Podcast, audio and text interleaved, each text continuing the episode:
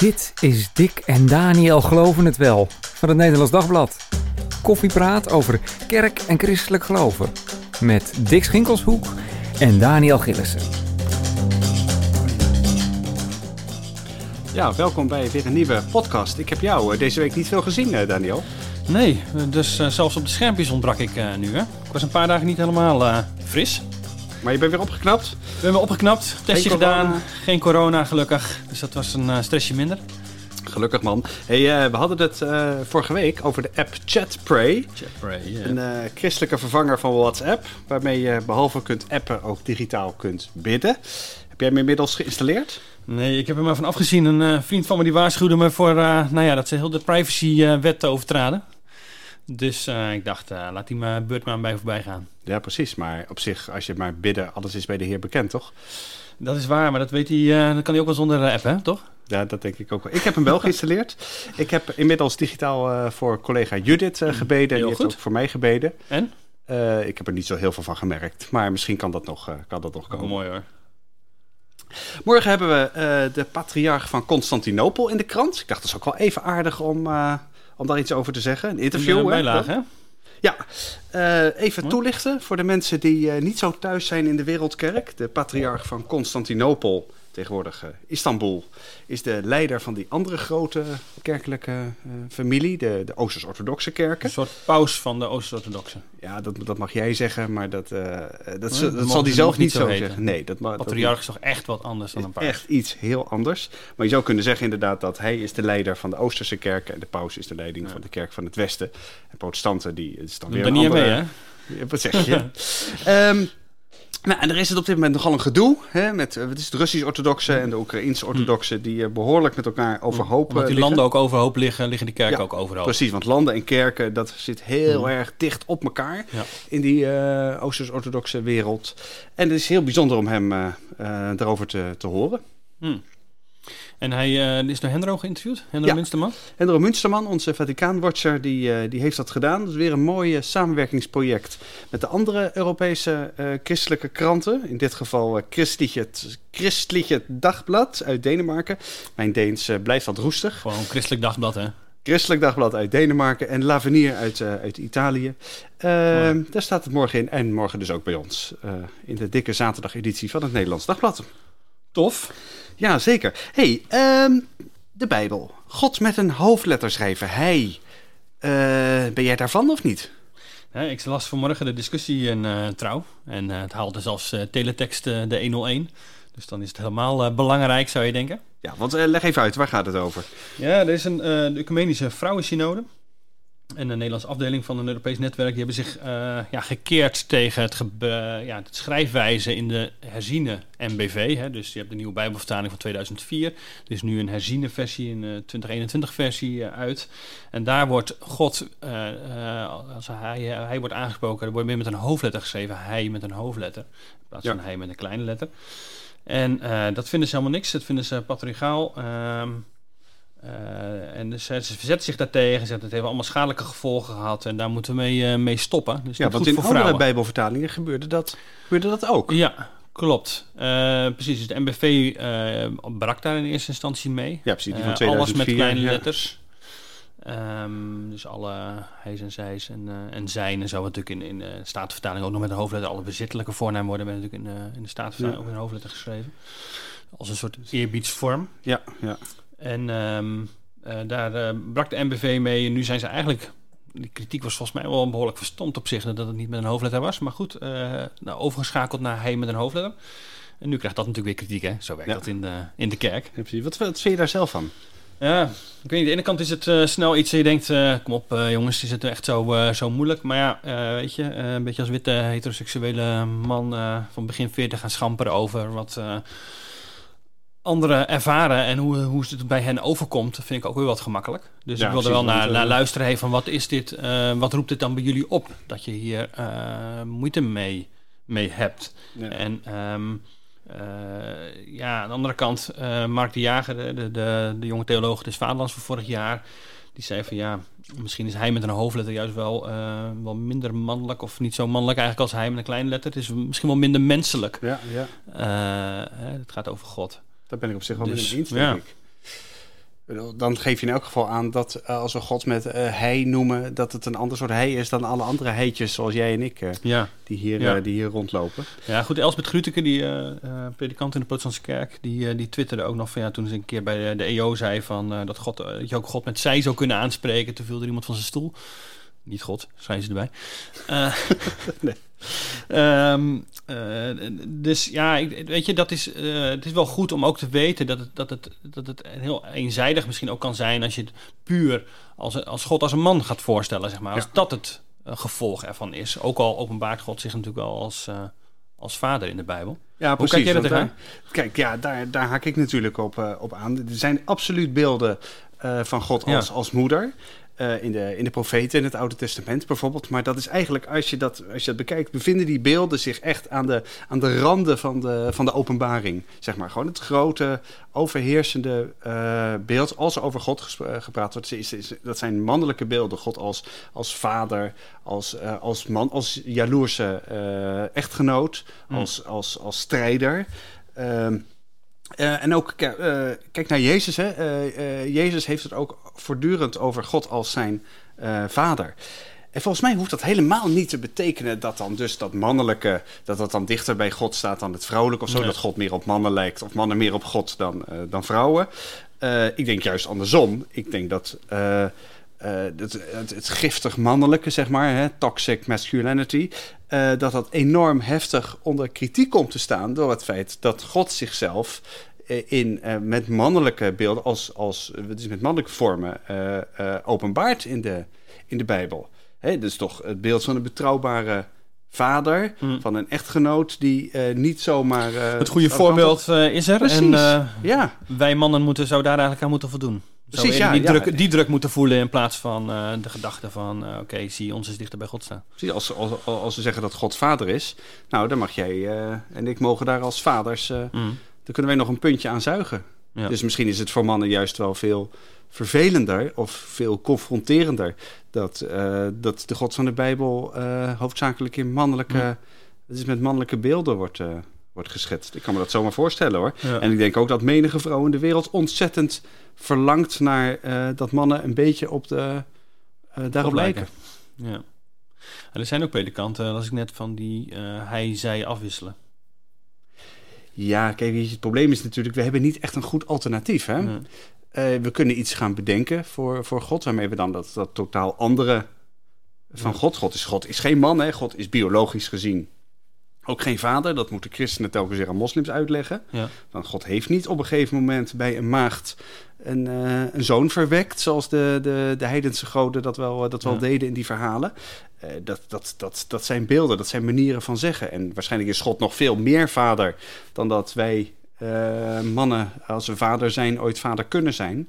Zij gebruikt het slechts om het ons enigszins duidelijk te maken, ons mensen, in de Ja. zin. Precies, onze, onze termen, onze, onze begrippen. Ja. En eh, ja, ik denk, de- en ik denk dat daar ook kritiek uit. Zoals hij geen handen en voeten heeft, heeft hij ook niet een, is hij ook niet van mannelijk geslacht. In elk geval. Nee, precies. We hebben het over Gods hart en Gods nieren zelfs.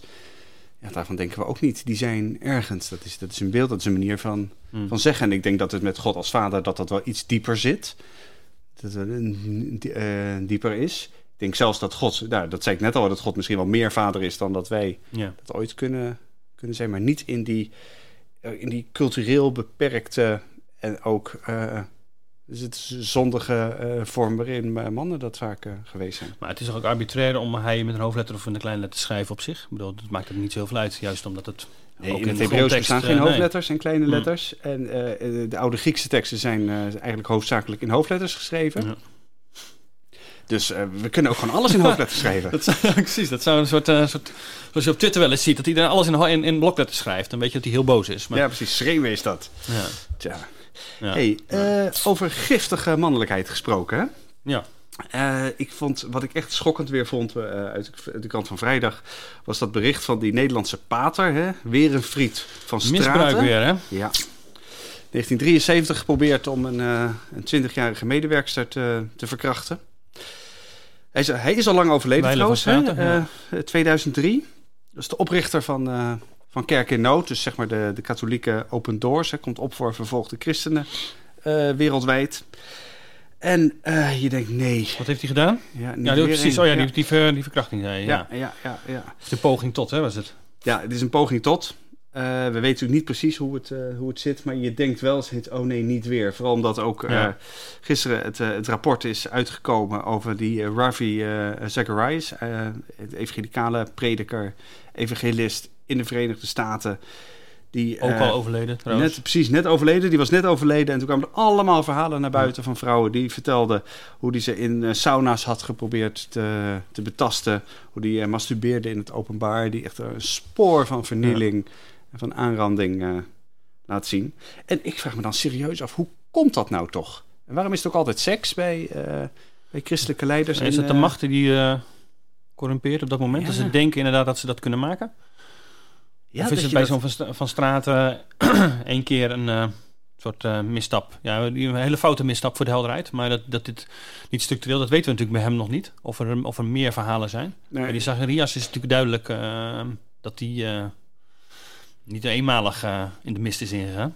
Nee, nee, ja, het is wel zo dat het vaak natuurlijk... Het begint altijd met één voorval, hè? Mm.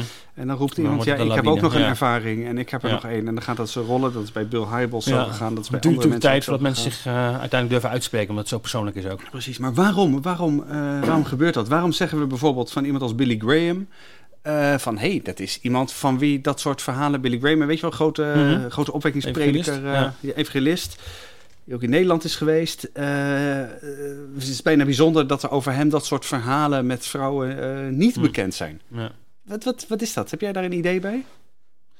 Nee, ja, behalve natuurlijk dat het. ehm, ik weet niet, soms is het natuurlijk een soort. f- f- f- zich helemaal richten op die zuiverheid en tegelijk zelf daar.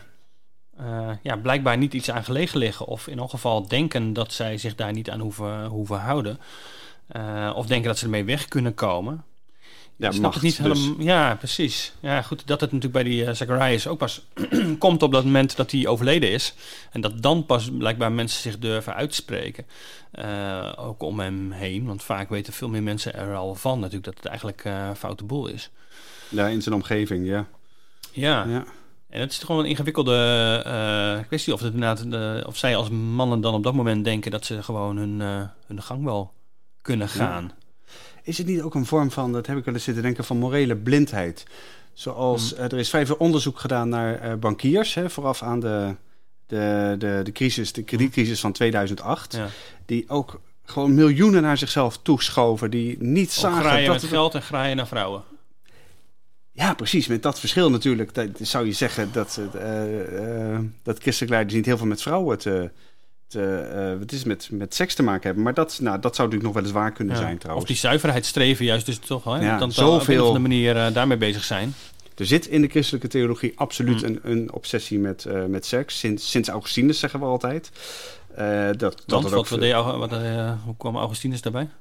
Eh, nou, bij Augustinus eh, zit al dat zuiverheidsstreven. Het hele idee dat, eh, dat door de seksuele daad de erfzonde wordt doorgegeven. dat lust iets verkeerd is. Omdat het de controle over je, eh, over je, Oh ja. je, je, je heeft. Nou, dat kun je natuurlijk ook zien. Bedoel, eh, seks is, kan ook ontzettend problematisch zijn. Ja. Heel mooi, maar ook heel problematisch. En bij Augustinus is dat, is dat een soort systeem geworden waarin... eh, en ik denk ook in de, de, de hele christelijke the- theologie na hem, die, die, eh, seks is een probleem. En hoe meer je dat als een probleem gaat zien, hoe groter het wordt. En hoe meer macht Ja, ja. misschien Dus het je fascinatie van die christelijke leiders daar in sommige gevallen mee. Die ook heel veel, dus ook in Nederland heb je natuurlijk al van die zuiverheidsbewegingen. Je hebt, eh, weet ik veel, Rebecca St. James in mijn jaren negentig, die nogal christelijke gospelzangeres. Ja. Heb jij dat nog herinnerd? Die dan eh, zei van, oké, heel die zuiverheidsbewegingen. Je moet vooral eh, zuiver het huwelijk in en al dat soort dingen. Als daar maar niks mis mee gaat, zeg maar. Dat was ongeveer wel Precies. het... eh, En in het huwelijk, dan was het fantastisch en mooi. Ja, ja, en, oh ja, precies ook dat nog, ja. Precies zoals God het bedoeld had. En hoe meer je je aan de voorkant had ingehouden, hoe fantastischer het, het Als het dan de tegenviel, dan kon je ook niet meer over hebben natuurlijk. Ja, misschien dat het daarmee te maken heeft. Er zijn wel, eh, er zijn wel aanwijzingen voor. Voor de goede Ja. orde trouwens, het heeft in het geval van die eh, van Straten, dat was natuurlijk een, celibatair Mm. levende, of althans dat had hij beloofd, eh, priester. Maar uit onderzoek bleek wel dat dat niet de, de oorzaak is van bijvoorbeeld het, het misbruik Oh ja. in de Rooms-Katholieke Kerk. dat was wel de veel aanname toen, hè, toen dat Ja. allemaal naar buiten kwam rond die misbruik in de Rooms-Katholieke Heel Kerk. veel Want mensen heeft daarmee te maken met celibaat. Maar dat, dat, dat, zit, eh, dat zit veel ingewikkelder. Dat heeft met macht te maken, Oh ja. met gelegenheid, hè, afstand. Ja, je Eh, kunt het niet daar, daarmee eh, daar nee. per se aan koppelen. En je ziet natuurlijk ook inderdaad dat het eh, ook zat om mannen gaat die eh, geen celibatair eh, leven leiden of hoeven te leiden. Precies, kom je ermee weg? Ja, ja dat is precies, eigenlijk ja. eh, de grote Ja, vraag. nou, dus de vraag ook bij dit soort dingen van hoe, eh, wanneer is de volgende? Ja. Maar Billy Graham dus, hè, die had zo'n doctrine. Ja, die zei inderdaad. niet, niet bij een andere vrouw dan je eigen vrouw in één ruimte verblijven. Nee, alleen. Dat is bedoel, ook wel weer, eh, maar goed, dat is ook een alleen soort dan, hè, want anders wordt het dan heel- ja, ja, anders ja, wordt het heel precies. ingewikkeld. Dus zonder dat er iemand anders bij is. Je mag nooit... Op zich is het natuurlijk ook in, in, in pastoraat vaak wel een goed, eh, eens goed gebruik om daar eh, wel op te letten. Dat deed die, eh, die vorige vicepresident van de ja, die Verenigde Mike Staten. Pence, hè, die Ja, was ook eh, aanhanger daarvan, ja. Ja. Maar ja, Wat vind je Kijk, aan de ene kant kun je natuurlijk, ja, ja precies, die, die eh, mannen kennen zichzelf en die eh, weten dat ze, dat ze, dat het, ze willen gewoon voorkomen dat het, dat het ooit eh, mis kan gaan. Goed, of dat ze ervan beticht worden. Hè. Dat kan natuurlijk ook, dat ze soort daarvoor bang zijn, dat omdat zij eh, eh, macht hebben, dat er op een of andere manier andersom eh, misbruik van gemaakt zou worden. Maar goed, het is ook wel weer een beetje benauwd. Ja, dat is wel zonde, hè? Dan zou je dus nooit eh, vriendschappelijke banden met de, de andere helft van de wereldbevolking Ja. kunnen aanknopen. Dat lijkt me toch zonde. Nee, precies. Dus ik bedoel, dan is het gewoon eh, zaak om eh, inderdaad te weten wat de grenzen zijn. Ja, want jij houdt je er niet aan. Jij, jij houdt je niet Ik aan heb de, geen eh, de Billy Graham Graham-doctrine. doctrine omarmd, nee. dat zou wat te gortig zijn. Ja. Ja. Jij hebt je eh, ontzettend geërgerd ook de, deze week. Eh naar aanleiding van het... Gisteren eh, nog maar eigenlijk. Gisteren nog maar. Van het, van het bericht over die brief van christelijk gereformeerde dominees. Ja. Eerst maar even, wat, wat, wat, wat hebben ze geschreven? Wat is er aan de hand? Ja, want het is niet inhoudelijk dat ik me daar zo aan erger, maar meer hoe de gang van zaken is. Maar ze hebben een, er zijn een groepje christelijk gereformeerde predikanten. De christelijk kerk is een kerkgenootschap van zo'n 70.000 leden. Eh, een- het heeft wel, heeft wel een bepaalde breedte in zich. Het is een orthodox kerkgenootschap op zich, maar Ja. er zit er echt een rechter, een beetje echt een reformatorische, stevig reformatorische eh rechterflank, om het even zo te noemen. En links die meer, nou ja, wat meer op vrijgemaakte lijkt, vrouw in het ambt wil, homoseksuelen aan het avondmaal enzovoort. Terwijl dat voor de andere kant is dat absoluut taboe. Mag niet. En ze houden elkaar nogal eh, in de greep, zijn er ook al jarenlang mee bezig. Ja, precies, Over- dit speelt al... Eerder eh, over invoering ook van de MBV en over allerlei andere dingen. Elke keer is er gesteggel eigenlijk tussen deze twee groepen. En ehm, nu hadden zij een, ehm, een brief eh, naar nou ja, alle collega-predikanten gestuurd. ja, de, ze- de linkerflank, hè, hebben we de- het, ja, uit die over, linkerflank, ja? klein groepje, man of vijf. En die zeiden van, hey, een beetje de pregnante zin is dat ze, nee, ze zien dat die eenheid onder druk staat in de christelijke kerk. En zijn ernstig bezorgd dat de huidige spanningen tot een scheuring leiden. Dus ze zijn bang dat de boel uit elkaar valt. Het is niet zo- ondenkbeeldig, toch? niet ondenkbeeldig, inderdaad. Want je ziet nu dat de linkerflank, als het dus om die dingen als vrouw in het ambt gaat, toch wat meer de eigen weg kiest. En denkt, ja, het is allemaal leuk en aardig dat dat landelijk nog niet mag. Maar wij gaan het doen. Ja. En nu vragen ze eigenlijk in die brief, waarvan ze nu dus ondertekenaars zoeken, Ja. eh, geef ons een beetje vrijheid in exegese van de Bijbel. Eh, dus vrijheid eigenlijk om Ja. op bepaalde vlakken dat in te vullen. Ik vind dat persoonlijk wel mooi. Dus waar, waar, waar ben je dan zo boos om? Ja, dat heeft meer de gang van zaken eromheen te maken. Maar Ik vertel, kreeg- geef even een, ik kreeg deze van brief, ja, ik kreeg deze brief van een, eh, van een predikant binnen de Christelijke Kerk die ik, ehm, die ik ken, die mij nog wel eens tipt.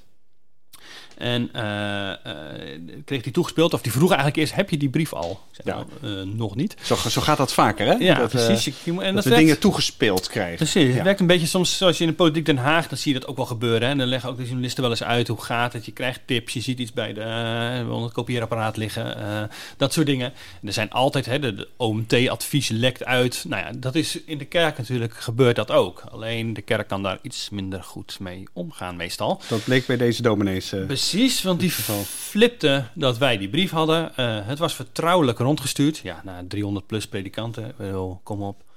Ehm, en nou ja, vonden absoluut dat wij daar niet over konden publiceren. Maar ja, weet je, dit is wat er gebeurt. Dit laat iets zien over hoe het in de christelijke kerken werkt. En welke discussies er gaande zijn. En Ja. dat is voor onze journalisten belangrijk om dat ook te laten zien, Precies, te want je- leggen. Want je kunt natuurlijk gewoon zeggen, waarom, waarom wachten we niet, eh, niet nog even totdat ze officieel met die brief naar buiten komen? Ja, is heel maar- chic. Dat is heel chic, maar is niet heel journalistiek.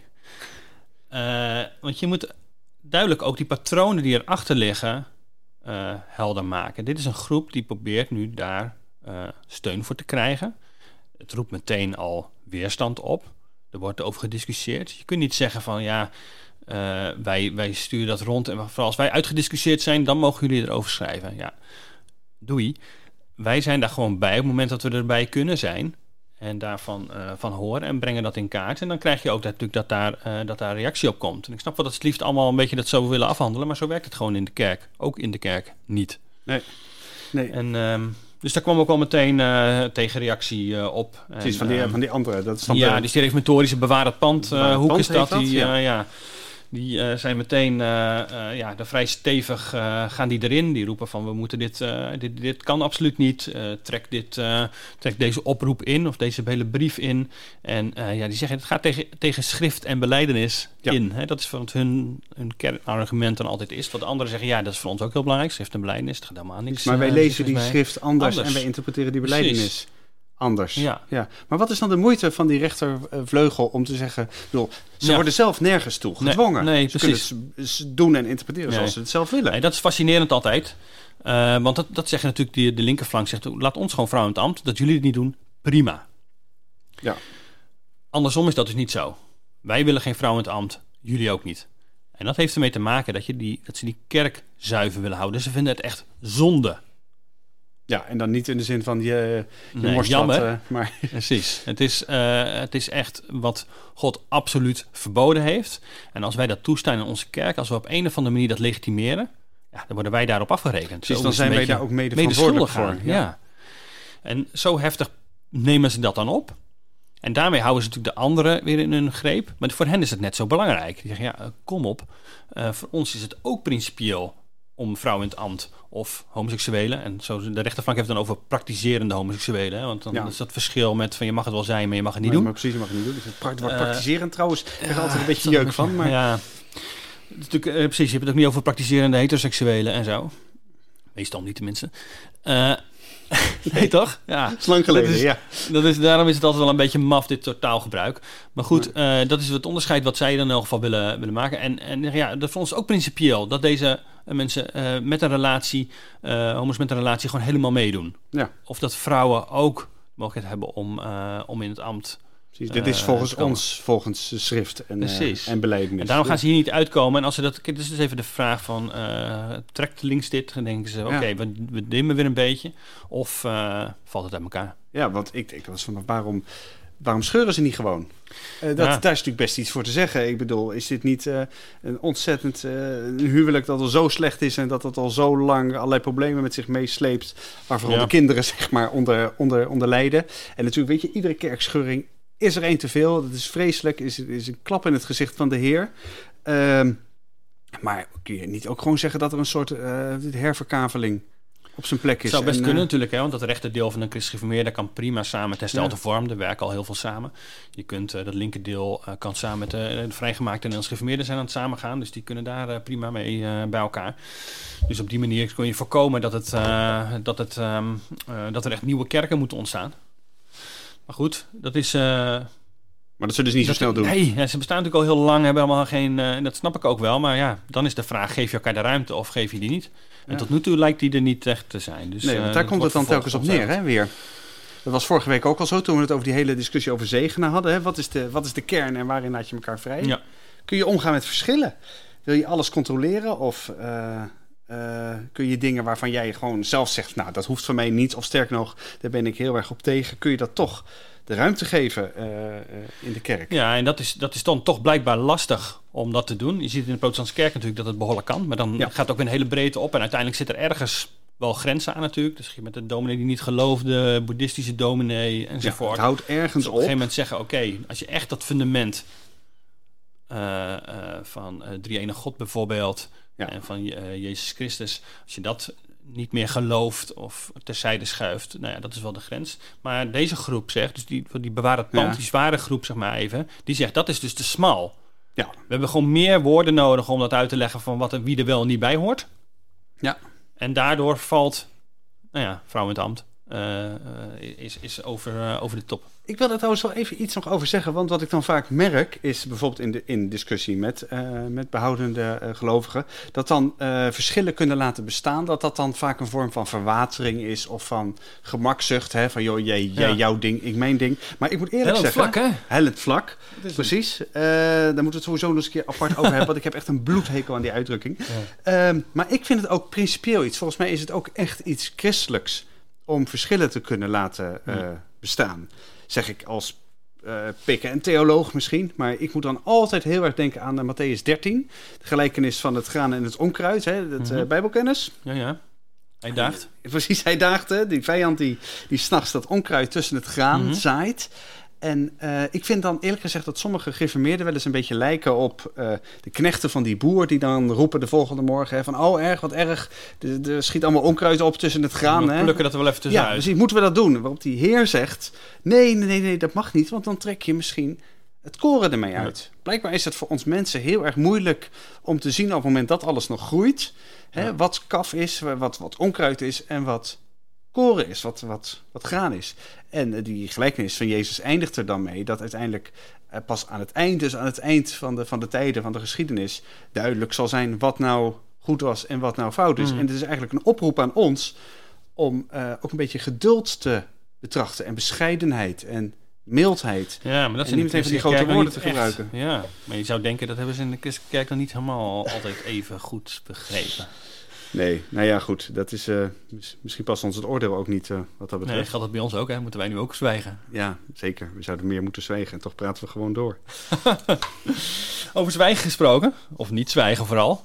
Die Franse minister eh, hebben we ook over geschreven. Hè? Van, ja. Die nogal uithaalde naar moslims en naar evangelische. Wat was daar... G- Gérald aan de Darmanin, in mijn, mijn Frans Ja. eh, mijn eh, uitspraak is altijd eh Gérald Darmanin, is Franse minister van Binnenlandse Zaken, die heeft geroepen Mhm. dat evangelische christenen een serieus probleem zijn voor de Franse samenleving. ja.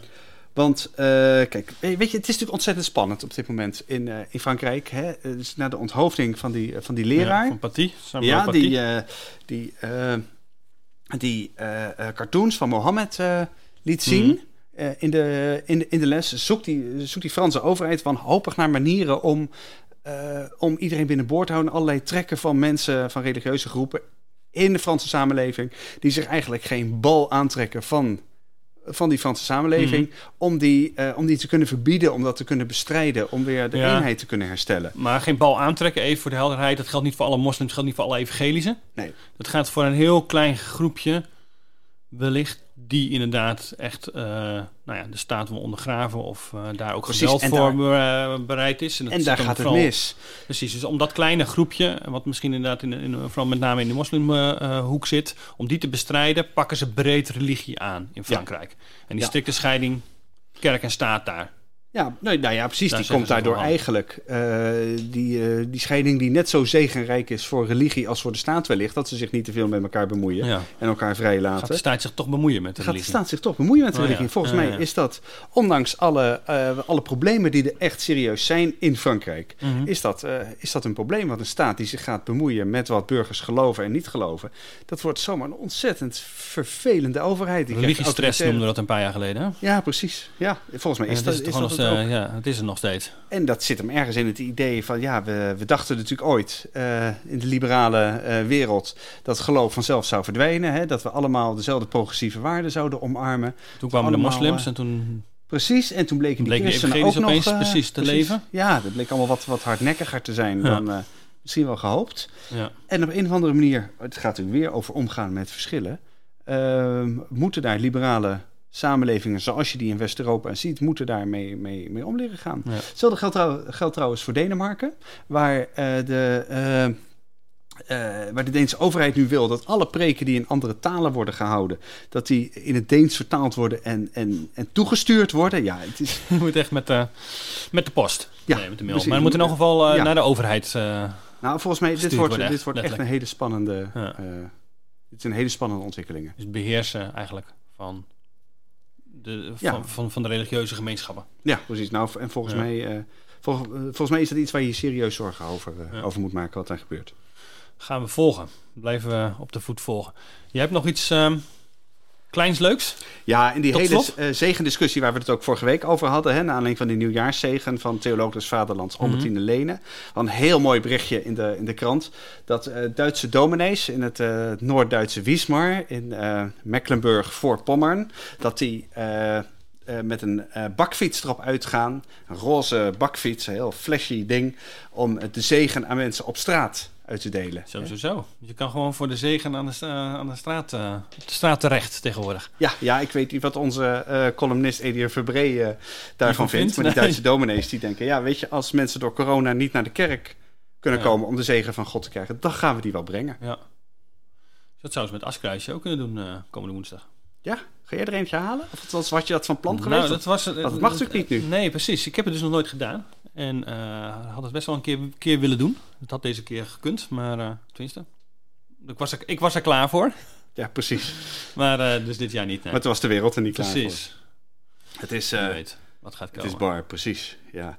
Hey, dit was het weer voor deze keer. Bedankt voor het luisteren. Wil je reageren? Of wil je gewoon even laten weten wat je van deze podcast vindt? Uh, superleuk. Stellen we op prijs. Deel op sociale media. Of stuur gewoon even een mailtje naar geloof.nd.nl. Ik wil iedereen weer ontzettend hartelijk bedanken. Uh, Harm Bosma, die de productie heeft gedaan. Ontzettend bedankt weer opnieuw. En ik zie jullie graag weer volgende week. Tot later.